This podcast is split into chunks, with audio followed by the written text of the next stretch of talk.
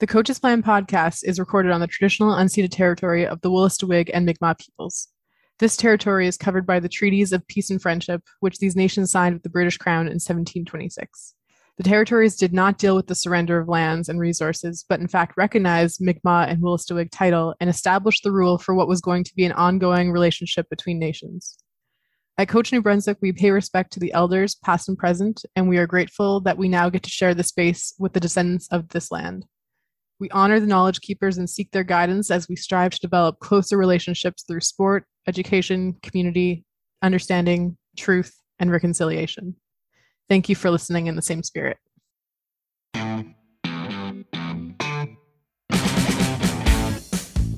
Welcome to the Coaches Plan podcast. You know me. I'm your host, Ashley Milani, manager of coach education with Coach New Brunswick. And I know what you're probably thinking. Ashley, where you been? So, long story short, you know, I missed you too.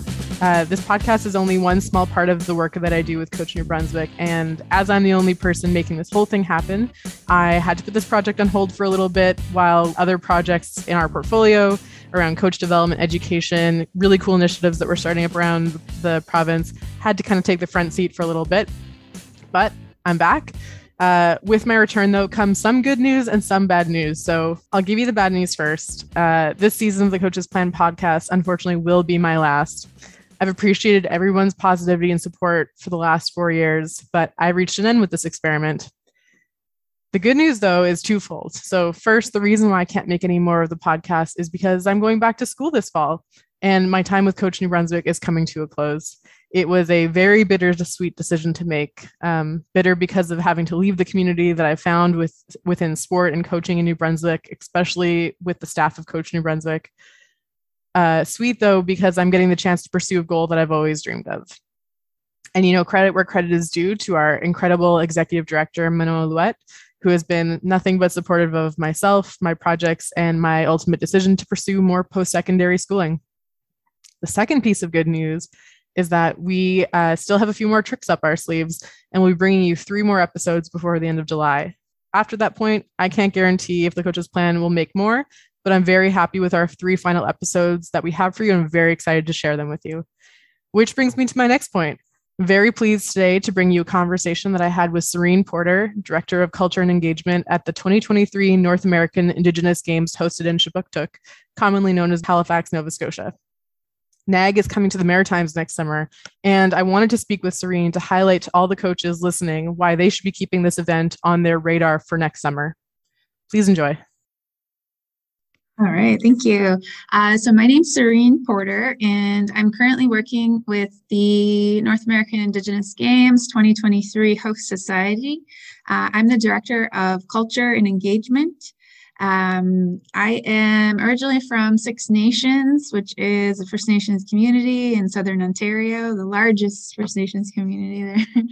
um, entire families there, born and raised there, um, and spent the majority of my life playing in sports. My parents are they work within the sport and rec department within our community. Um, so I've just always been kind of lugged around to events and luckily for me, I was a tomboy growing up, so I just love sports. You know, people say it saved them, and that's definitely been my case. It kept me busy and gave me goals to work towards.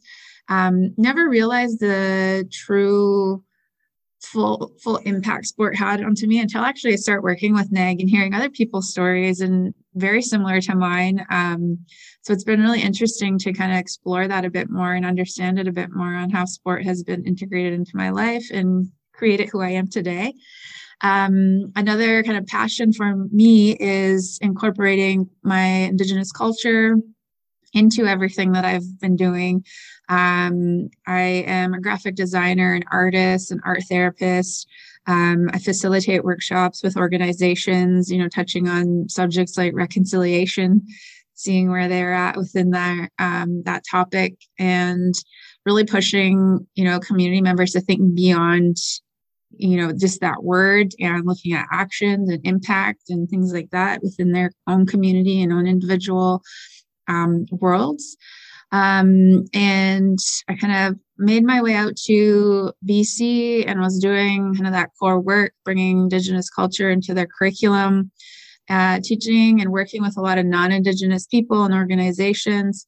Um, got to a point where i wanted to start giving back to our community and NAIG came up. NAIG 2020 came up. So i moved to nova scotia to work with NAIG 2020 um, and with the goal of being able to give back to our indigenous youth indigenous communities and um, really being that voice of bringing the cultural component of NAIG through the event because that's truly what makes NAIG so special. The Canada Games, you know, Summer Games, um, Olympics, they don't have the same cultural component as NAIG does. And um, it's been my goal to make sure that's highlighted. Um, fast forward to, you know, COVID hit, we got postponed. Uh, we're now in 2023. Um, a department was created for me. So that cultural culture and engagement part department never existed before. It was, you know, the leadership heard what I had to say, created this department, and now I have my dream job of integrating culture into all areas of NAIG and I'm loving it. wow, that's fantastic. Like mm-hmm. congrats to you and like really well done for you for um kind of, you know, bringing your spe- like your your area of expertise into this space. Um and and like this isn't the first year that NAIG has had a cultural component to it. So, but I think that just means so much more that you're able to come in and say like we need to make this a huge part of it, and um, I'm glad that it was well received. But yeah, tell me a little bit about the difference between NAIG and some of the other events that some of our listeners might be familiar with. You know, Canada Games or some of the provincial events that go on. Yeah, definitely. Um, we use Canada Games as a comparison quite often. Uh, one of the big, big differences is Canada Games is a household name you can say it, people know it or have heard about it. Um, they get national exposure, they get national sponsors, um, they're supported quite well. NAIG, on the other hand, doesn't have the same reach. Um, even within our Indigenous communities, I find there it's still like not a lot of the population knows about NAIG.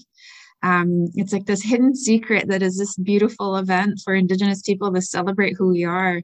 Um, and that really comes down to a few aspects. So Canada Games brings in around 2,700 athletes. NAIG, we have over 5,000 athletes. Oh my God. yeah, Canada Games is 18 days, NAIG, eight days. Canada Games budget, $45 million. NAIG budget, $12.5 million. Oh my God. That's the big difference there. Um, obviously, that comes down to you know Canada Games being a household name, being able to get these national organizations to sponsor them year after year after year. Uh, NAIG just isn't on that level yet. It is always you know a host society's goal to get them get NAIG on that level. So it makes an impact on budget. Um, and with a smaller budget, you're not able to promote worldwide like other events can. Um, so it does make an impact. And a lot of the focus needs to be put on the local community and making sure the local community knows about the games and is able to welcome every athlete that comes here and create that, you know, safe and welcoming atmosphere um, as someone who's helped uh, like a very small portion of the organizing side of a Canada Games event, I cannot imagine trying to fit that many athletes and that many events into that short period of time and being on top of it. Like I like I, I know many people have gone as mission staff to Canada Games and uh yeah the joke is just that everyone runs on zero sleep all 100% coffee the whole time and so i can only imagine that is just uh yeah you know tripled through through NAIG event um so yeah. good for good for you guys putting that on like that that is a that's a, a an event that not many people would undertake um but i'm really glad that you guys are doing this work because it's obviously really important to uh, not only the local community that hosts it but to um, I think I saw on your website there are 756 Indigenous nations that participate in this games. Yeah, or and you know it's really hard to pinpoint the exact yep. number because yep. there's so many different nations and regions that come here. So we always say 700 plus. yeah, yeah, yeah, fair. Um, and coming back to the host community a little bit, tell me about uh, Kjipuktuk hosting because this is the first time that it's been in the Maritimes. Yes, um, it you know we're so excited. That's one of our main messaging that we love to get across here, especially to the local community. Um, this is the first time you think the friends and family get to come and see their athletes actually participate. They're not watching through live stream. and it's also the first time that they get to be highlighted in all the cultural components. I know a lot of our delegations are so excited to come here and just learn about Mi'kmaq Nation, their culture, their history, learn about Mi'kma'ki territory. Um, and everyone's beyond excited to relay the proper messaging. Um, part of my role is I'm going out into the community and doing engagement with community members to make sure I know exactly how they want to be represented, what you know true information and knowledge do they want to share, what do they want the youth to come and take home with them about them. Um, so it's been really special, and we're we're we're so excited. that that is just like that just like warms my heart so much mm-hmm. especially to hear that the yeah the community is engaged with it and they're excited to put on this event and oh just just good feelings all around. And i'm sure uh back in in um, i guess maybe mid 2020 when uh when you guys had to make the decision to postpone the 2021 games and turn it into the 2023 games i'm sure that couldn't have been an easy call. Oh my gosh no. We were four months out like we yeah. were very, very, very close. And it was heartbreaking. Um, you know, we definitely think about your staff, having to let your staff know who've been working tirelessly to put this event on. But the our president has a term for our athletes. He calls them our true stakeholders of this event, which is completely true. It's not the sponsors, it's not any of our other partners, it's the athletes who come here to compete. Um, and we had them in our minds the entire time. We knew the impact that postponing the games would have on them. And we were trying to be very careful on how we rolled out that postponement, having them in mind. And, you know, some for some athletes, this is the thing they look forward to. This is the one thing that gives them something to do and work towards. Um, so we knew the impact that it would be to kind of have to take that away. And especially with the unknown of we didn't know when the postponement was gonna like new date was gonna happen. Um, so yeah, really tough time, but glad we pivoted and got around it. yeah. Um, in uh, with Coach New Brunswick, we um, are starting a project in partnership with um, the Aboriginal Sport and Recreation of New Brunswick to uh, put on a um, like a next gen uh, leadership development pro, uh, program. And part of that is targeting some of these aged out NAG athlete that missed their opportunity and figure out, you know, what can we do to to help support them, make they feel like they weren't forgotten and and kind of uh, like left out through this uh, unfortunate circumstance. So I, I yeah, I can I can really imagine that for a lot of those who were excited about this event, it was just yeah yeah, definitely. And we're also looking into programs like that too, like mentorship programs where we can target those um, youth who've aged out. Um, you know, we're looking for a bunch of different ways we can incorporate them into the games, and we have some exciting things in the works so far. That's great to hear. Um, talking a little bit about your truest stakeholders, I love that term. That is just like, oh, that just resonates so well. Um, tell me a little bit about what this event means for them and for the athletes that, that compete and uh, for the fact that this event represents them as them and not just athletes. Yeah, this is uh, definitely something I'm really passionate about and passionate to communicate, especially to our partners who need to know the reality of our youth that are going to be coming here. Um, we like to remind even our staff that this might be the very first time the majority of these athletes leave their communities, their friends, their family, their support system. First time on an airplane, first time on a bus, first time in a large city. Like there's going to be a lot of firsts for a lot of our athletes. Um, also, the reality that this might be their only time that they get to come here, come on an airplane. This might be their only trip. Um, so, how do we be mindful of that um, and meet them where they're at and create opportunities for success right? Um, we are making sure you know the engagement we're doing with youth really asking them what they need to feel safe and welcome and seen and making sure we incorporate that into every aspect of the games right from arrival to getting shuttled to their accommodations to competing. You know what are their fears when they come to compete? What do they need to be able to just have fun and excel in their sport and have no distractions. Um, so we've been, you know, really mindful on how we're approaching this in a holistic and sensitive way, as well as incorporating the culture as much as we can um, to offer support and resources. That's really cool. Um, I like I I was a Canada Games athlete back in 2013, and even for me, like to yeah, to get on like the team plane with all of our gear on and we're all like doing the opening ceremonies together was such a special feeling. And um, I had always been the athlete that was kind of at the back end of my training group. Um, when I went uh, when I went to Canada Games, it was as a rowing athlete, but I spent the majority of my childhood as a, as a competitive swimmer. And I was always the one who was just making the, the qualifying times just at the right time so I could go to the event.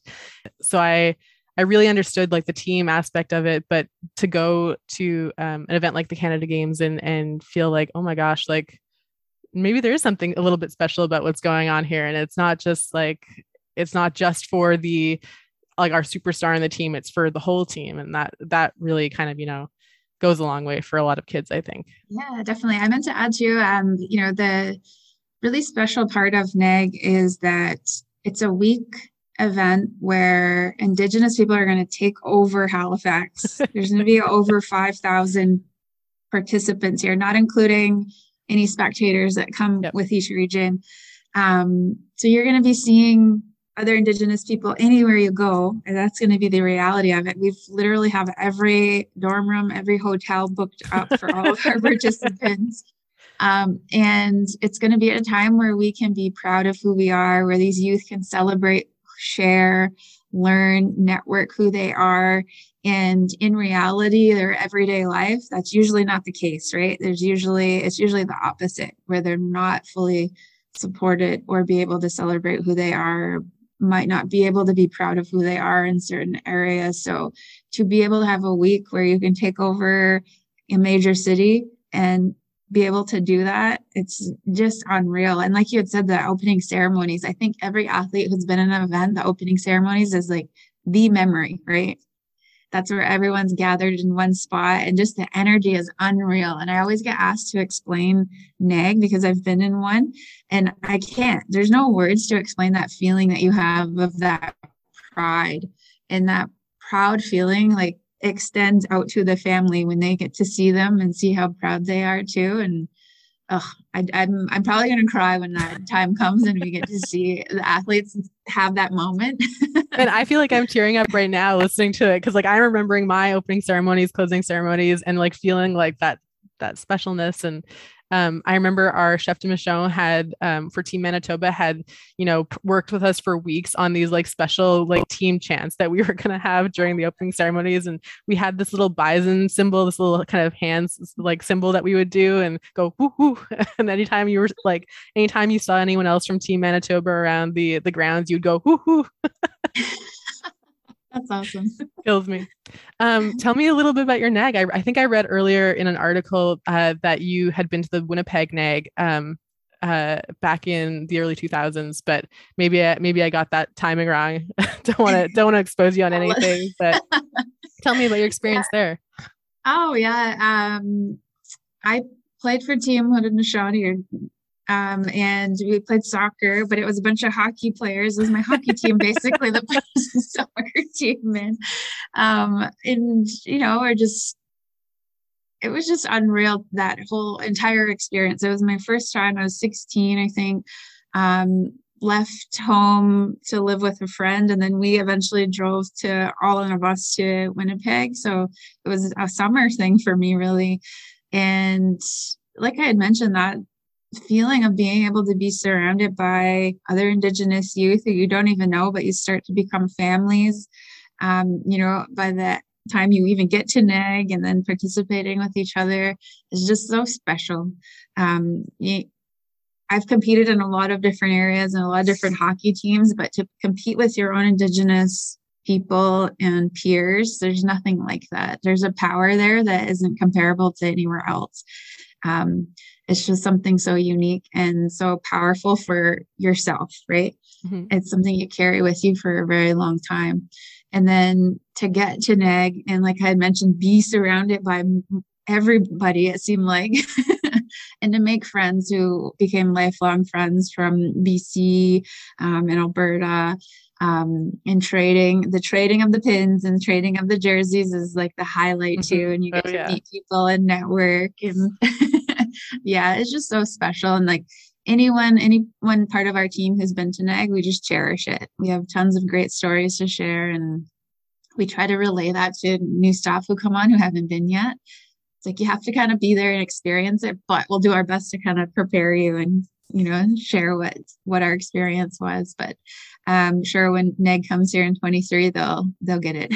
yeah, um, our um, executive director Manon Louette has been before, and she has nothing but rave reviews and and uh, it has kind of you know said that exact same thing. You, have to be there to really understand what it's all about. Like she's been to canada games many times. She's been to all like all over the place. And she's like this mm-hmm. is this is something you know extra special. Yeah.